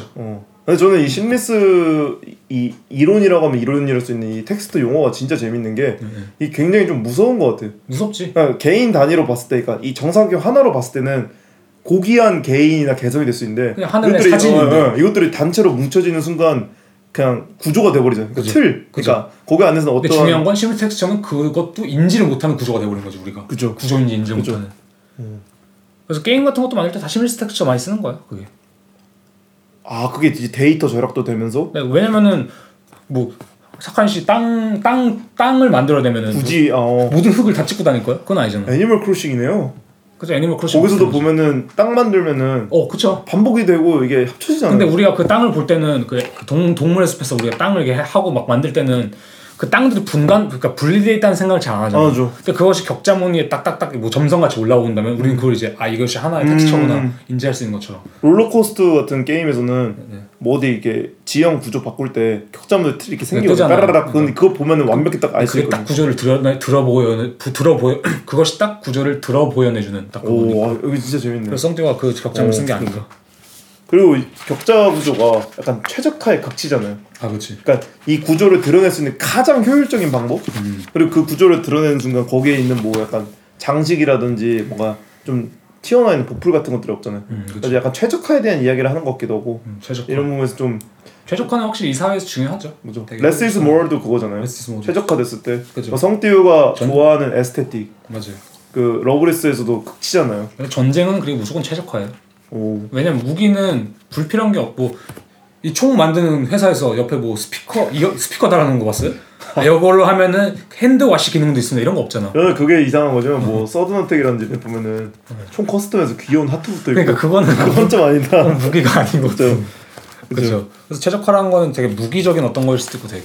맞아요. 옵티마이제이션 이런 거. 이 최적화는 항상 성티우 작업에서 지금 앞으로 계속 나올 이야기인 것 같아요. 그리고 이게 게임에서도 최적화가 되게 중요하잖아. 네. 최적화라는 게 말하는 게 뭔지 아세요? 정확히? 레스에서 뭐랑 비슷한 건데 극단적으로 압축해내는 게 최적화예요. 완전히. 그러니까 게임도 뭐 좋은 게임을 만들 수 있지. 근데 최적화란 건 뭐야? 덜 좋은 컴퓨터에서든 아니면 더 낮은 용량을 우리가 즐길 수 있게 만드는 게 최적화잖아. 그치. 뭐 게임 개발자한테 모든 사람들이 말도 안 되는 컴퓨터를 가지고 있고 뭐 말도 안 되는 그런 뭐 저장 용량을 가지고 있으면은 뭐 게임 개발자 아주 좋아서 난리 나지. 응. 근데 그게 어려우니까 지금까지 그게 안 나오는 것뿐이지. 맞아. 근데 최적화는 근데 그런 의미에서 봤을 때 최적화는 되게 잔인한 압축이라고 볼 수 있는 거죠. 저 어디서 들었는데 컴퓨터 이거 뭐라 인포마틱 하는 사람들 뭐라 하죠? 그래 프로그램? 인포마티커라고 하잖아요. 독일어로는 인포마틱이 영어로 뭐야? 아 정보처리학과? 정보처리학 코딩하는 사람들? 네, 코딩하는 그 사람들 제일 싫어하는 게 그거예요. 개발자들 한 번 더 줄여. 네, 그러니까 한 번 더 최적화시켜봐. 그러니까 코드를 한 번 더 줄여라. 근데 이건 되게 잔혹한 그죠. 브루탈 미니멀리즘. 브루탈 미니멀리즘 사실. 거의 이야기가 계속해서 지금 반복되는 것 같아요. 네, 쌍뚜가 이렇게 맨날 이렇게 합니다. 맨날 합니다 이렇게. 네. 다른 작업은 이제 또 모놀로그 2. 네. 이 작업도 결국에는 전시장 뒤쪽에 설치된 이제 세 개의 의자와 벽에 붙어 있는 거울, 그리고 이제 각 거울에 또 의자가 붙어 있어서 이게 사무실이니까 약간 웨이팅 룸을 좀 상정한 듯하기도 했고, 그리고 거울에 이제 보면은 성띠우가 이제 그녀의 어머니와 함께 넘어왔던 체코와 이제 독일 사이 이제 국경에 숲이 프린팅되어 있다고 하더라고요. 그리고 이것도 이 뭐냐 거울이랑 붙어 있는 이 의자도 교도소의 면회 장소에서 그 러블레스에서 쓴 미학이랑 딱 똑같아요. 네, 비슷한 미학이 딱 따왔고. 근데 이런 구조의 의자들이 제일 재밌는 게 이런 구조의 의자들이 보면은 뭐 구상은 그 면회 장소를 위해서 했겠지만 기타 사무실이라든지 일반적으로 우리가 앉아 있는 관청이라든지 아니면 공항에서 효율적으로 많이 쓰고 있단 말이에요. 그래서 이 생각이 든 거예요. 이것도 격자문이네. 아 그럼 그 의자도. 네, 의자도 격자문이랑 비슷한 성질인 거예요. 그러니까 최적화된 이 구조가 어떠한 다른 공간에 사용될 때, 그러니까 이거는 좀 레디메이드 그 사물에 대한 어떤 변형 방식에 대한 이야기가 아니라 그냥 이것 자체에 계속해서 다른 이야기나 컨텍스트가 중첩돼서 들어갈 수 있는 거예요. 재밌는 게 만약에 어떤 관람객이 들어서 거기 앉을 수 있다고 해서, 혹은 내가 앉는다고 상상을 할 때 나는 거울을 마주 보면은 이 숲에 갇혀 있는 동시에 나를 바라볼 수밖에 없는 내가 나를 연애하고 있는 구조가 되고. 저는 그래서 이걸 좀 재밌게 해석할 수 있는 방식 중 하나가. 네. 이걸 딱 봤을 때 앞에 거울이 놓여 있고 거기 숲이 프린팅돼 있잖아. 네. 한마디로 성띠우 개인적인 서사. 그러니까 한마디로 우리는 어디 앉아서 뭐 거울을 보거나 성띠우의 개인적인 서사를 볼 때 그녀의 정체성을 볼 수 있겠다고 생각하지만 사실 그 거울에 비치는 건 뒤에 있는 미스터 스티븐슨의 사무실 뿐이거든. 그럼 재밌는 게 뭔지 아세요? 그 미스터 스티븐슨의 책상과 네. 정면이거든요 서로. 네. 그러면은 이런 것도 있는 거야. 내가 이렇게 나를 보려고 하는데 뒤에서 밑에서 솜씨가 컴퓨터 치면서 이렇게 쳐다볼 수 있는 거죠. 그래서 뭐 푸코가 말하는 감시. 오 그런 거예요. 감시 대상이 될 수 있는 거. 아니면 개인적인 서사가 이 관료제 지배당하는 그죠. 배경에 지배당하는 그죠. 그런 이야기를 만드는 걸 쓸 수도 있고. 사실 이 작업에 대해서 성띠우가 별 말을 안 하거든요. 그게 오히려 전략 같죠. 그러니까 거울이라는 요소가 너무나 많은 걸 내포하고 있고 숲을 프린팅했다는 거는 약간 탈룰라라서 건드릴 수도 없어요. 슬퍼서. 그치. 약간 슬픈 내가 이거 한 건데 그렇죠. 이 전시에서도 이제 사운드가 전시장 전체를 이렇게 뒤덮으면서 계속해서 흘러나오고 있거든요. 네. 성띠우 이제 홈페이지를 들어가서 보시면 이게 총 20분 54초짜리 사운드예요. 네네. 어떤 사운드냐면 바그너의 이제 탄호이저라는 오페라를 편곡해서 이제 만든 사운드예요. 탄호이저가 무슨 뜻인지 아세요? 이름이에요. 아, 그 이름. 이 탄호이저라는 음유 시인의 실제 이름을 딱 따와서 만든 거거든요. 이 오페라의 모든 내용을 이야기하면 또 길어지니까 네네네. 대략 진짜 짧게 말하자면 네네. 이 탄호이저가 쾌락의 여신과 살고 있다가 잠깐 현실 세계로 내려와서 다시 한번 좀 회개를 하려고 하다가 결국에는 탄호이저를 사랑하는 여자한테 좀 구원받는 내용이에요. 그러니까 총 약간 3막으로 이루어진 바그너의 부르의 명작 중 하나라고 하거든요. 네네. 이 음악 사운드를 들어보면 중간중간에 이제 탄호이저 음악이 나오면서 따라라라 이런 식의 클래식이 흘러나오면서 뭐 사무실에서 들릴 법한 소리 있잖아요. 그치, 뭐 이런 호치케 쓰는 소리라든지 이런 관료들은 무조건 클래식을 듣거든. 오 그것도 있고 네. 맞아 네. 국룰 네. 그리고 일상에서 들을 수 있는 약간 띵띵띵띵 이런 소리도 나고 뭐 웨이팅 룸에서 번호표 바뀔 때 하는 소리 있잖아요. 띵동 이런 소리 네. 나고 그런 소리가 이제 계속해서 이제 중간중간에 이 선율들을 일부러 깬단 말이에요. 네. 성띠우가 이 바그너의 이 탄호이저를 패러디함으로써 이 바그네리안이 가지고 있는 명작이라는 개념을 패러디하고 충돌시키고 불안정하게 만들고 싶었다고 했다면 바그네리안이 뭐죠? 바그네리안이 바그너 오타쿠들이죠. 바그너 빠들이라고 해서 이제 클래식계에서는 굉장히 유명한 용어라고 하더라고요. 굉장히 열렬한 지지자들 아, 약간 훌리건들이구나. 거의 훌리건 수준으로. 그래서 뭐 바그너에 대해서 가장 유명한 바그네리안이 히틀러였대요. 오. 바그너 자체도 약간 반유대주의 성향이 있었다고 하고. 오. 히틀러가 이제 바그너의 광팬으로서. 아, 실제로 이야기가 잘 이어지네. 그 아까 미스 스티븐슨이요. 네. 이 바그너에 대해서 저희가 저희 이 팟캐스트를 정독을 뭐라 정청을 하신 분이라면 네. 눈치채셨겠지만 아담 린더의 이제 카인 파라디소라는 전시에서도 이 바그너의 게잠트쿤스트베르크 개념에 대해서 이야기를 던졌었거든요. 그죠. 이 게잠트쿤스트베르크는 다시 한번 설명드리자면 종합예술. 모든 요소가 종합적으로 조화를 이루는 예술이에요. 네. 거기서 뭐 하나의 보풀이라도 튀어나오는 순간 이 완벽한 구조가 깨지는 거죠. 완벽한 하모니. 그죠. 이 하모니가 깨지는 거잖아요. 네. 근데 아담 린더는 그 당시에 아무리 발버둥만 쳐도 이 구조 안에 갇히는 순간 벗어날 수 없어라고 표현을 했었잖아요. 그쵸. 자기들은 이제 카모플라주 안에 옷을 입고 카모플라주 모두 안에 그런 식으로 표현을 했다면 성띠우는 조금 더 여기서 적극적으로 야 그럼 그거 부시는 방법 있어. 그 사운드를 내가 부셔줄게 해서 거기서 이제 사무실의 소리라든지 의도적으로 소음을 만들고 약간 충돌을 시켜서 이 바그너의 좀 게잠트쿤스트베르크의 개념을 좀 파괴시켰던 거죠. 이게 재밌는 게 성띠우가 되게 재밌게 표현한 게 이 소리들 이 게잠트쿤스트베르크 그러니까 게잠트쿤스트베르크가 아니라 타노즈의 음악이라든지 그 사무실을 상정하는 음악들이 계속해서 흘러나올 때 이 전시장에 있는 저 사무실을 상정했을 때와 비슷하게 연동이 돼가지고 이 소리들이 이 각종 물건들을 생동감 있게 만든다고 했거든요. 아 거기 놓여있는 사물들을. 네. 재밌는 게 이렇게 말했어요. 이거 약간 소름 돋는다. 러브리스에서 네. 그 티저 영상 보여줬을 때 네. 영상이 움직이는지 사진인지 모른다고 했는데 음악에 내러티브가 있다고 했잖아요. 그죠. 근데 여기서도 이러거든요. 성띠우가 사물들은 놓여져 있지만 음악은 흐르고 있어요. 그러니까 사물들은 멈춰 있지만 똑같은 거잖아요. 그러니까 그런 식의 구조를 계속 만들고 싶었다고 하더라고요. 그러니까 성띠우는 확실히 이런 그 우리가 감각적으로 느끼는 그 실천 예술적 실천들을 많이 연구하는 것 같아. 그러니까요. 그러니까 실제 어떤 사물을 고정해놓고 그 사물의 소리를 계속 재생시킬 때 맞아요. 우리가 그 사물의 생동감을 느낄 수 있는 것처럼. 맞아요. 그러니까 이런 식의 여기 전시에서도 약간 러브리스의 좀 발전 형태로 사실 러브리스랑 이 저거 전시 차이랑 거의 1년밖에 딱 차이 안 나니까 그렇죠. 약간 급했을 수도 있긴 한데 그럼에도 불구하고 좀 레퍼런스를 따온 부분에서 굉장히 좀 훌륭하지 않았나. 아, 이 스컵, 그러니까 이 조형물들을 움직이게 만든다는 그 개념이 되게 재밌네. 아까도 제가 그랬잖아요. 그 아까 롤랑 바르트 얘기를 하면서도 그 뭐랄까 그 사진 옆에 동영상을 배치함으로써 과거의 사진을 그 활성화시킨다. 네. 그러니까 저 활성화라는 표현이 되게 맞는 것 같아요. 그러니까 그렇죠. 소리가 이 사물들, 조형물들을 활성화시키는 거. 맞아요. 이게 되게 중요한 개념. 그런 거 있잖아요. 그 자전거 탄 사람 이렇게 가만히 세워두고 네. 뒤에 배경만 움직이면 사람이 움직이는 거랑 같이 사운드는 배경의 역할로 봤을 때. 맞아. 얘는 흘러가게 두면 돼. 그럼 걔네들은 움직이는 것처럼 보이는 거. 재밌는, 그런 느낌이지 않았을까? 재밌는 효과네.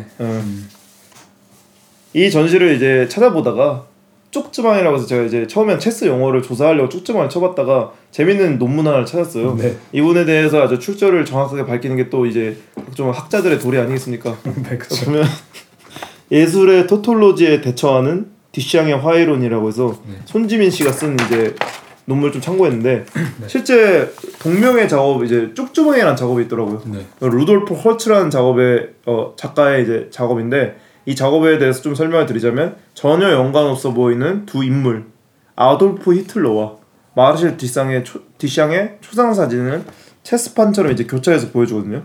이 두 사진의 공통점은 딱 하나예요. 당시 히틀러의 전속 사진사였던 하인리히 호프만이 찍었다는 것이고 와. 그 외에 이제 히틀러의 역사라든지 디샹의 역사에서 전혀 겹치는 부분도 없고 그리고 서로에 대해서 언급한 기록 또한 없단 말이에요. 근데 어떻게 이 사진가가 똑같이 찍었을까? 엄청 유명한 사진가인가? 이게 하인리히 호프만 엄청 유명하죠. 히틀러의 전속 사진사였어요. 근데 이 사람이 제가 그걸 또 찾아봤는데 우연히 디샹이 미넨에 온 적이 있었대요.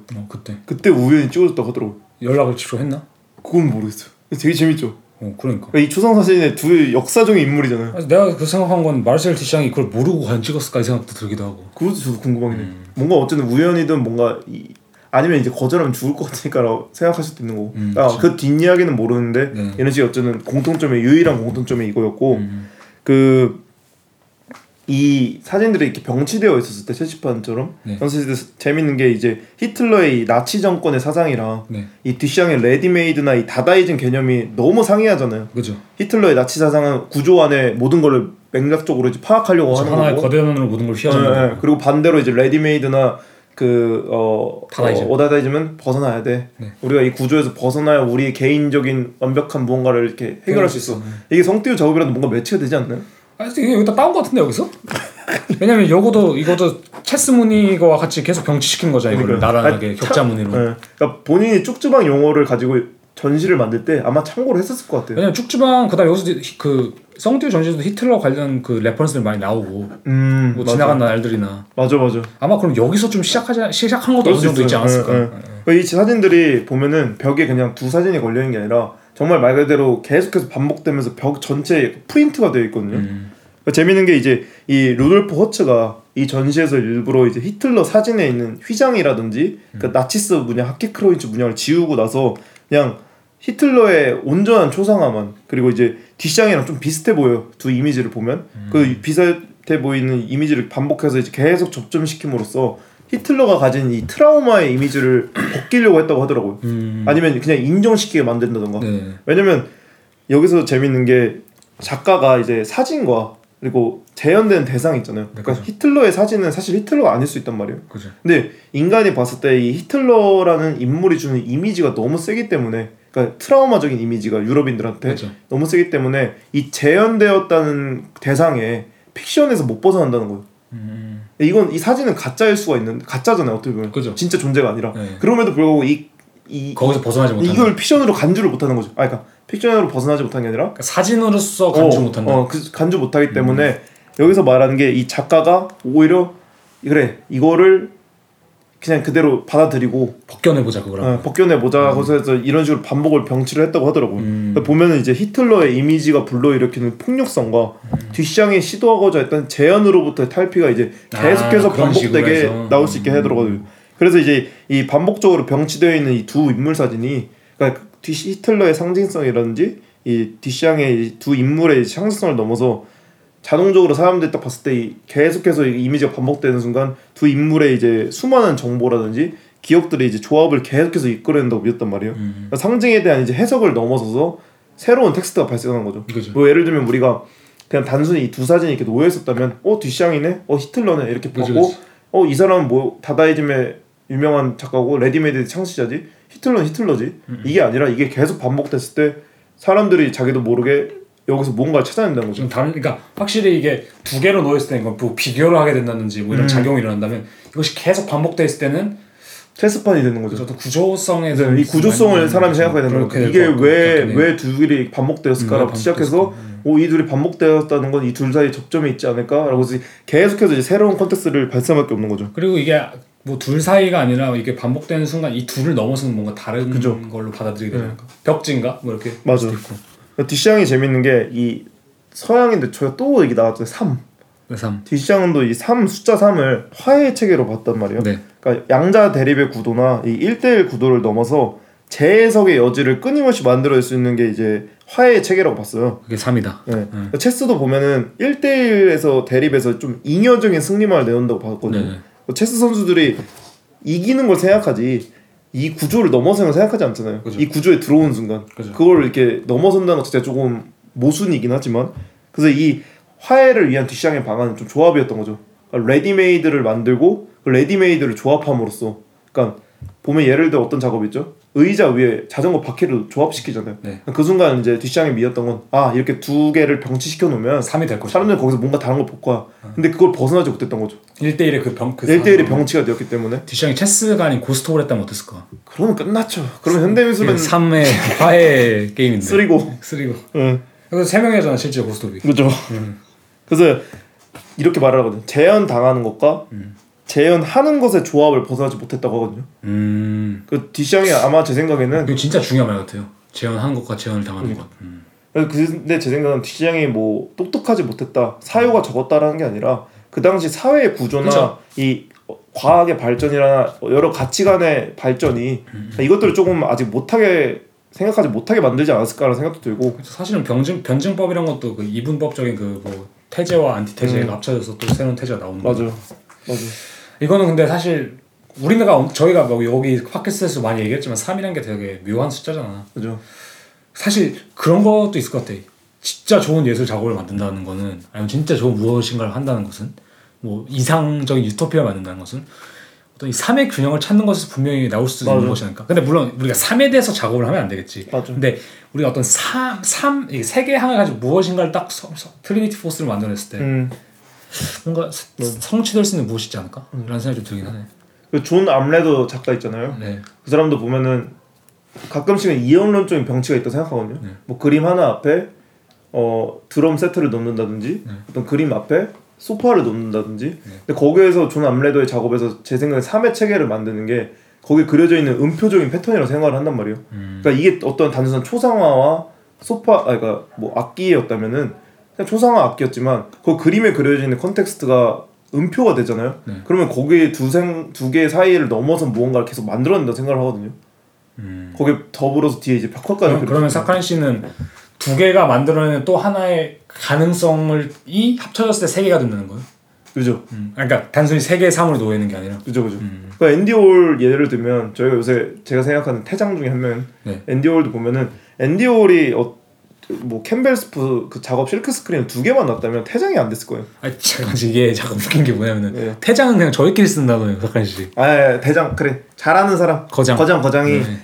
앤디 올이 캠벨스프를 두 개만 놨다고 했으면은, 네. 텍스트가 안 발생했다 생각해요. 그죠. 이걸 반복을 하고 이 반복의 개념이 사회와 맞닿은 순간 거대한 삶이 생겼기 때문에 그래서 앤디 올이 거장이 되지 않았을까라는 생각도 하게 되고. 우린 삶을 약간 공간성으로 생각해볼 수 있는 거예요. 그렇죠. 성띠우의 작업에서 재밌는 게 이 삶이 계속해서 발생하고 있다고 생각하는 이유가 이것들이 단순히 이원론적인 배치, 미스터 스티븐스 씨가 성띠우가 아니고 과거와 현재가 아니고 지금과 과거가 아니고 이 전시와 과거의 성띠우의 전시가 아니라 이것들이 계속해서 혼합되어 있고 중첩되고. 응. 그 쉽게 말하자면 그 포토샵에 약간 레이어 같은 개념으로 계속 겹쳐져 있는 거예요. 그죠. 그러니까 저는 이것들이 이 이원론적인 뭐 병치라고 하죠. 이 병렬적인 나열을 벗어난 새로운 컨텍스트 계속 발생하고 있다고 생각을 하거든요. 그러니까 현실과 가장 계속 오고고 가면서. 네, 네. 그래서 혼돈을 좀 일으키는. 네. 그 저희가 한때 저희의 화제였던 뒷샹의 이제 마지막 작업 있잖아요. 네네. 애탕도네잖아요. 네. 그거 보시면은 저는 뒷샹이 이제 추구했던 것이 약간 그 중첩의 개념을 머리 터지게 고시마다 나왔던 게 그런 거지 않을까 싶기도 해요. 사실 그 작업이 이제 뒷샹 사후에 약간 발견된 작품이잖아요. 그죠.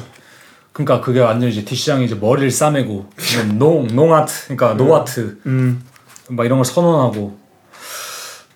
그 다음에 이제 죽기 전에 뭐 체스 치다가 죽고 나서 발견된 작업인데 사실 미학적으로 봤을 때 와 이게 그 당시 작업이라고 생각이 안 들 정도거든요. 사실 어떤 고민을 하다 갔을까 좀 많이 저도 생각을 좀 해보게 되긴 하더라고요.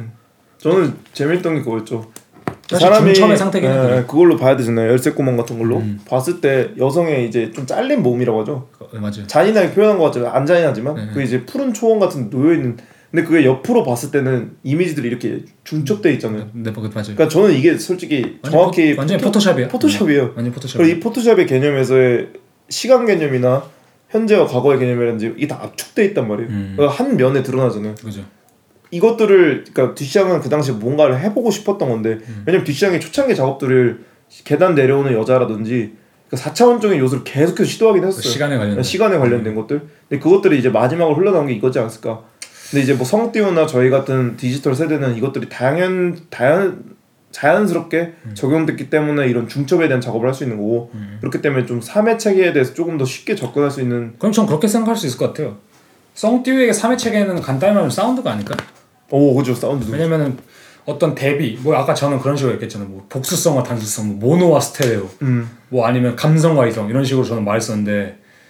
그런 것들이 사실 활성화되는 게 사운드를 통해서라고 생각돼요. 사운드는 시간성이거든 사실. 그렇기 때문에 맞아요. 그걸 통해서 성띠우는 이 삶의 체계를 좀 완성하는 게 아닐까 그런 생각 좀 들기도 하고. 그래서 이제 결론을 좀 내자면 이 전시 쭉주방은 이제 허구와 진실이 직조된 상태이고 그 격자무늬 체스판처럼 이 성띠우의 쭉주방 전시 안에서 뭐 다양한 요소들이 직조 상태로 머물러 있다. 그래서 마치 비어 있는 신문 기사나 망명 지원 서류처럼. 그것들이 이제 좀 무언가가 채워지는 순간, 그러니까 악수를 둘 수밖에 없는 순간이 되면 결과가 생겨나고 좀 비극적인 이야기가 도래할 수 있지만 이것들을 두기 직전의 상태에서 계속해서 머물게 뒀을 때 이 전시에서 좀 긴장감이 흘러나오고 있는 거 아닐까. 확실히 전시 자체가 되게 긴장감이 감돌긴 하죠. 맞아요. 네. 그 재밌는 게 이제 그 히토슈타이어의 진실의 세계라는 책을 제가 읽고 있긴 한데 네네. 그 책에서 이제 소개된 작업이 보면 사냐 이베코비치의 설치 작품 어머니의 번호를 찾아서 번호를 찾아서라는 작업이에요. 여기서 보면은 어머니의 그 개인적 트라우마나 그 어머니가 장애를 겪게 된 이야기가 일기장으로 기록이 돼 있고 그것과 비교되는 공문서에는 뭐 아우슈비츠 수용소에 대한 이야기가 적혀 있어요. 네. 근데 이 공문서를 토대로 이 어머니에 대한 장애를 인정해주지 않는 것에서 좀 작업에 출발했다고 하더라고요. 이 전시에서 아까 말씀드린 대로 이 전시가 독립적 결과물이 아니라 성띠우의 뭐 2014년 트로이 오이 전시의 모티브인 꽃가게 꽃부터 뭐 책장에도 그 꽃이 놓여있거든요. 네. 그 모티브가 된 꽃이 놓여있고 그리고 러브리스 아까 말하신 소개하신 전시 러브리스와 네. 뭐 파크슈티엔 전시에서 나왔던 뭐 딱딱한 과거라든지 과거의 전시 모티브들까지 다시 한번 딱 끌어오면서 계속해서 새로운 이야기를 형성하고 있거든요. 네. 그러니까 이런 것들이 보면은 뭐 아까 말했던 격자 구조에 대한 이야기 자체를 전시의 구조를 확장시킨 것 같아요. 격자 무늬가 뭐 교도소에서 쓰일 수 있고 베트남 전쟁에서 발판으로 쓰이기도 했고 반면에 완벽한 추상성을 위한 미니멀리스트 작가들의 좀 연구라든지 이런 것과도 합쳐지는 거 보면은 전시장 자체가 하나의 격자 구조로서 다양한 이야기들이 중첩될 수 있는 구조로 계속해서 활동하고 있는 거죠. 근데 확실히 이 전시가 말씀하신 것처럼 지난 전시들의 거의 총합체 같은 느낌 좀 있어요. 맞아요. 그래서 이번 전시 아까 저희가 전편에는 좀 얘기했었지만 이번 그 지금 라이프치히에서 열리고 있는 전시는 좀 아쉬운 면이 있다 뭐 이런 식으로 얘기했었는데 그 내셔널 프라이스가 이제 곧 열리잖아요. 한 9월인가 막 10월인가 이때쯤 열리거든요. 그게 오프닝 되는데 그때 어떤 작업을 내놓느냐 그때가 진짜 중요하고 왜냐면 이 대형 전시를 하고 나서 맞아. 그 다음은 약간 좀 애매모호하다는 생각 드는데 라이프치히에서 하고 있는 지금 전시 의외로 이 쭉쭉한 전시를 다시 한번 하지 않을까라는 생각 들어요. 아 그건 좀 아 근데 사실 좀 재활용하긴 하거든요. 내셔널 프라이스 할 때 그럴 수도 있지 않을까. 네, 네. 그럴 수도 있겠네. 네. 왜냐면 또 한 번에 새로운 작업을 하기에는 조금 시간도 촉박할 것 같고 그럼 그때는 진짜 저희가 한번 가서 봅시다 작업을. 네, 저도 궁금해요. 실제 그 쭉지방의 느낌이 어떨까. 쭉지방의 느낌도 그렇고 사운드가 굉장히 궁금하죠. 맞아. 실제 6채널로 들었을 때 어떤 스테레오 사운드인지 그러니까 뭐 도대체 6채널 7채널 어떤 느낌을 강조하는 것일까. 그러니까. 네. 그것도 한번 가서 네. 봐야 되죠. 제가 준비한 자료는 여기까지입니다. 많이 조사를 해보셨네요. 네, 감사합니다. 레퍼런스 되게 많은 레퍼런스가 너무 많아가지고 이거를 빠뜨리고 갈 수가 없었어요 사실. 그렇죠. 하나라도 빠뜨리는 순간 감히 격자 무늬에 체스판에 폼부터 나이트, 비숍, 룩, 왕비, 퀸과 킹을 하나라도 빼먹는 순간 안 되죠. 그건 체스가 아닌데 이 지금 사칸 씨에게 해온 게 웃긴 게 네. 작업을 거의 소개하고 끝났어요. 아, 그렇죠. 이 팟캐스트가. 그럴 수밖에 없어. 그러면 이제 어쨌든 이제 저희가 썽듀 이제 끝내야 되잖아요. 네. 이제 썽듀에 대한 그래서 이렇게 여러 가지 얘기를 나눴는데, 네. 뭐 한 줄 평? 아니면 이제 평가와 또 이제 뭐 격려의 한 말씀을 주자면 썽듀에게 뭐 어떤 지점이 있을지. 썽듀는 일단 능력이 출중한 사람이다.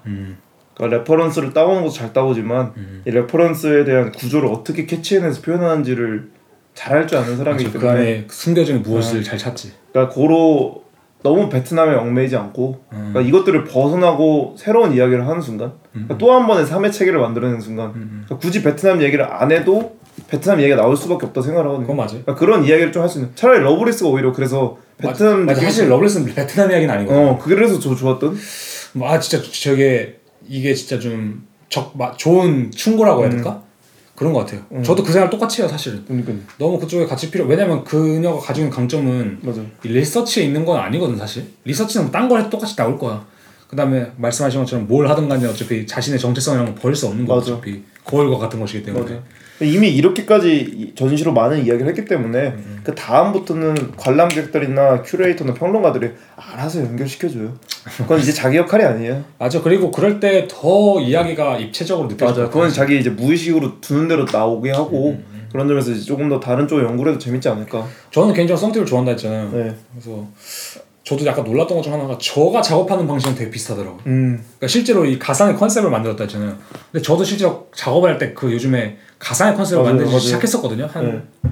작년 정도부터 해서 간단히 소개시켜 주시죠 잠깐.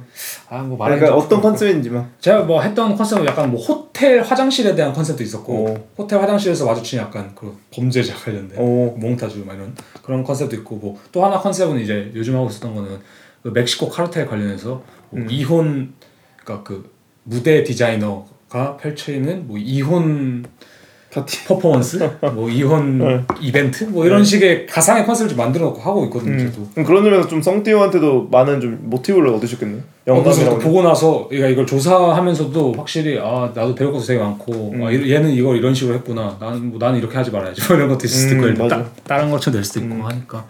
그래서 저는 확실히 저도 사운드에 되게 관심이 많았고 예전부터. 그래서 사실 제가 하자고 하셨잖아요 성띠우를 어떻게 보면 그런 거 봤을 때.